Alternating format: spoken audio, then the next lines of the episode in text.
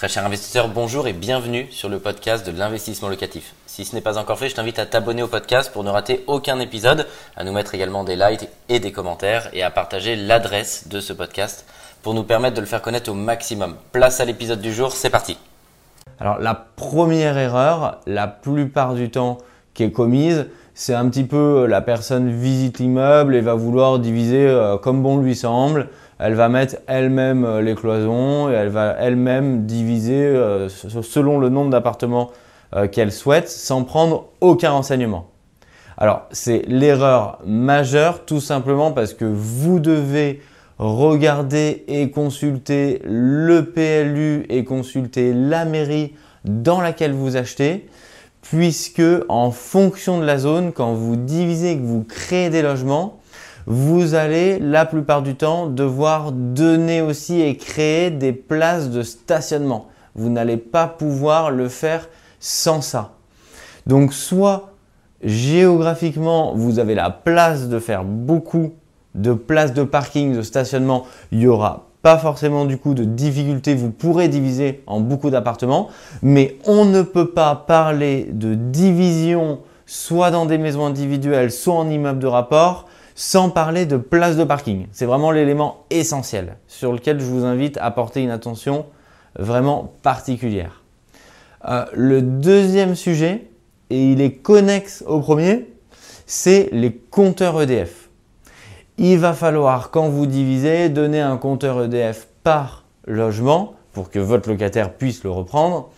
Et pour cela, ça rejoint le premier sujet, euh, qui est du nombre de logements que vous pouvez faire.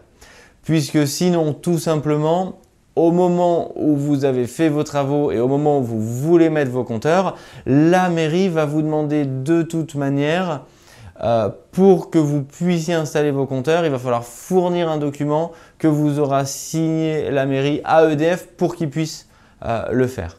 Donc quand vous faites votre visite d'immeuble, il faut regarder combien vous avez de compteurs, combien sont déjà présents, euh, combien de lots ou non contient votre immeuble pour, de manière générale, pouvoir déterminer combien il va falloir ajouter de compteurs électriques et vous allez pouvoir faire la liaison et la connexion avec le nombre de places de parking. Donc ça, vraiment, c'est les deux premières erreurs euh, des investisseurs débutants sur l'immeuble de rapport ou sur la division euh, de maison. Globalement, c'est à peu près le même sujet puisqu'on parle de manière générale d'ensemble immobilier. Le troisième sujet et la troisième erreur qui est commise euh, par les investisseurs la plupart du temps sur les immeubles, c'est d'investir dans une zone complètement inconnue qu'ils ne connaissent absolument pas. Le risque en soi, il est que si vous faites mauvaise pioche, puisque si vous y allez tout seul, sans l'expertise d'aucun acteur, sans notre expertise dans les zones dans lesquelles on va faire des projets en immeuble de rapport parce qu'on connaît très bien ces villes-là et qu'on sait euh, à quel prix derrière on va pouvoir le louer pour calculer votre rentabilité. Le risque, il est réel, il est que vous investissiez dans une ville où la démographie, elle est en chute libre. C'est un vrai risque parce que demain, une fois que votre immeuble sera reconfiguré, il va bien falloir le louer à quelqu'un. Or, si la ville dans laquelle vous allez, elle est de moins en moins attractive, qu'il y a de moins en moins de monde qui cherche à louer dans cette ville, ça va être un petit peu compliqué.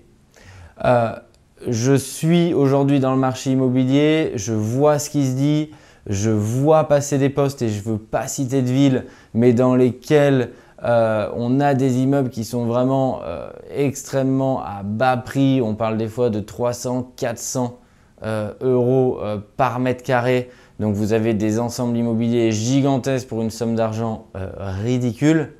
je vous invite juste à aller creuser un tout petit peu plus loin quelquefois et notamment sur la démographie de la ville. Vraiment, je réinsiste parce que c'est un point majeur et important.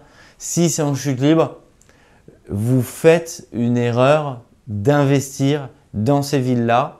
Si la démographie continue comme cela dans ces villes-là, vous aurez un véritable problème de location à court ou moyen terme. Le quatrième conseil et donc la quatrième erreur à éviter que je vous préconise, c'est sur le calcul des futurs loyers. Alors si vous achetez un immeuble qui est occupé, c'est-à-dire vous avez déjà les locataires qui payent leur loyer, il n'y a pas spécialement de sujet puisque vous savez combien vous allez rentrer d'argent en termes de location. Je vous invite à vérifier deux choses dans ce cadre-là. La première, c'est est-ce que le loyer que va vous payer votre locataire, il est sous-évalué? Est-ce qu'il est au marché? Ou est-ce qu'il est surévalué? Dans le cadre où il est surévalué, ce serait un véritable problème, hein, puisque s'il part, quand vous allez le recommercialiser, il va falloir le recommercialiser moins cher. Et généralement, il ne va pas rester à vie dans quelque chose qui est hors marché.